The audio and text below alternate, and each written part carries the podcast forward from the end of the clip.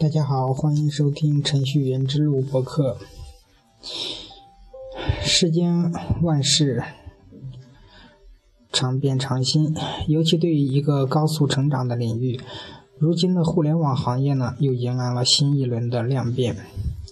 百度、阿里巴巴、腾讯依旧独大。公司规模已经晋升到了千亿美元，第二梯队的京东、三六零紧随其后，也已经到了百亿美元的规模。互联网界从来就不乏热点，在刚刚过去的二零一四年，就上演着游戏热、互联网金融理财热、上市热。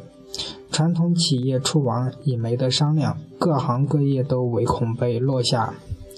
在互联网加的热潮下，互联网金融龙头企业陆金所稳居第八，在互联网金融类企业中名列第二。互联网加已经从群体意识转变为国家意识，因而也将在更广的范围、更深的层面影响整个社会的发展。这种影响已经超越了互联网行业或概念本身，好戏还在后面。人人都有机会追求和创造美好生活，推动这个社会的物质和精神文明，尤其是精神文明。那么，二零一五年呢？中国互联网 TOP 五百排行榜榜单，我给大家读一下吧。按照顺序来读。前十名的依次是阿里巴巴、腾讯、百度、京东商城、苏宁易购、国美在线、蚂蚁金服、陆金所、网易、支付宝。那么往后依次是奇虎三六零、小米科技、新华网。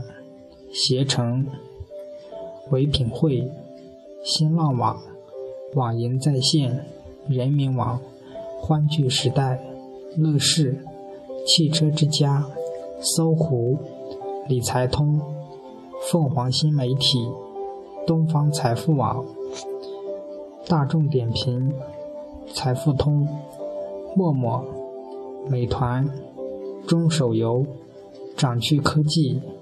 巨人网络、前程无忧、银联、九一金融超市、五八同城、金山软件、触控科技、央视网、微博、去哪儿、盛大盛大游戏、拉卡拉、易车网、游族网络、我的钢铁网、今日头条。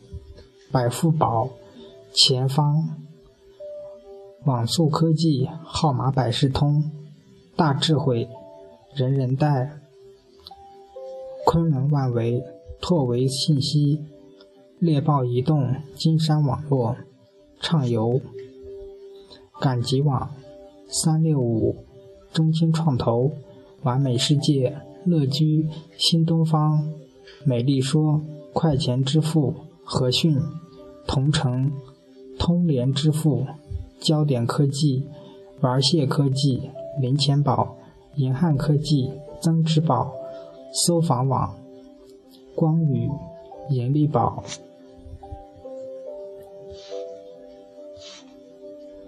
到七十六了，三六二六三，蜗牛数字，顺网科技。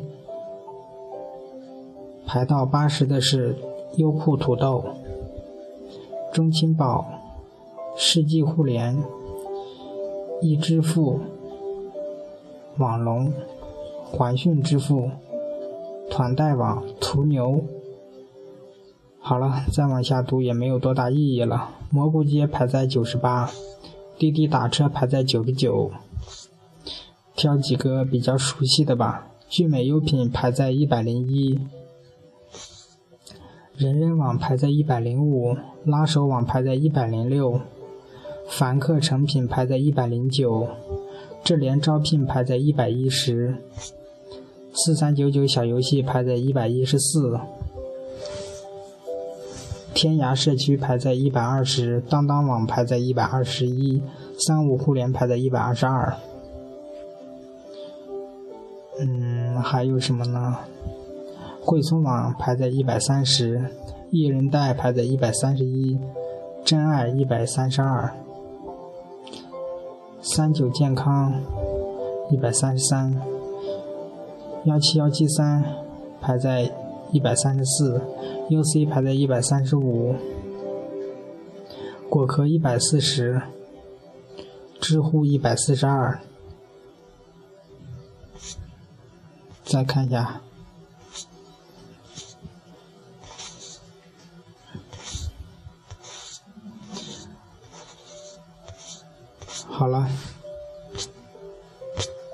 就到这里吧。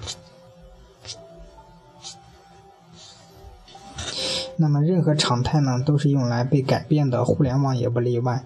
高市值的互联网企业主要集中分布在北上广大城市。互联网是高速车，同时也是经济泡沫的发生器。多家企业赴美上市，例如阿里巴巴市值千亿美元，京东市值百亿美元。互联网企业间正在加速进行资源整合，优势互补，不断寻求新的增长点，促进行业生态链的优化。互联网金融迎来新活力，如网贷、众筹等业务。传统企业的互联网化已经到了行动阶段。百度、阿里巴巴、腾讯仍然处于垄断的地位，且触角一直在外延。但是，互联网的多样性呢，让形势瞬息万变，也出现了许多不畏的企业。京东死磕阿里巴巴，三六零则一直与腾讯、百度战斗。比如，就是我们常听常说的“三 Q 大战”和“三 B 大战”。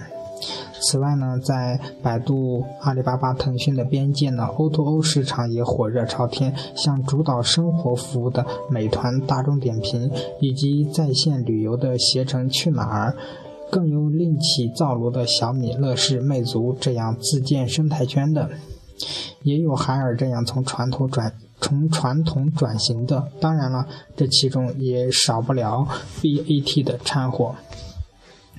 与此同时呢，打破原有的格局的过程也是必然的。与快速成长紧紧相伴的是新的思路、新的模式。现在以及不久的未来呢，一些公司从创立时微不足道的沙粒磨练成一颗颗世人瞩目的明星，依靠的是一群群心怀梦想的创业者们心性的解放与身体力行。世界是大家的，这一个个成功的故事呢，也在激励和鼓舞着更多的人要心存梦想，努力向前。感谢大家收听这期的节目，希望大家喜欢，希望大家有所收获。欢迎下次收听《程序员之路》播客，再会。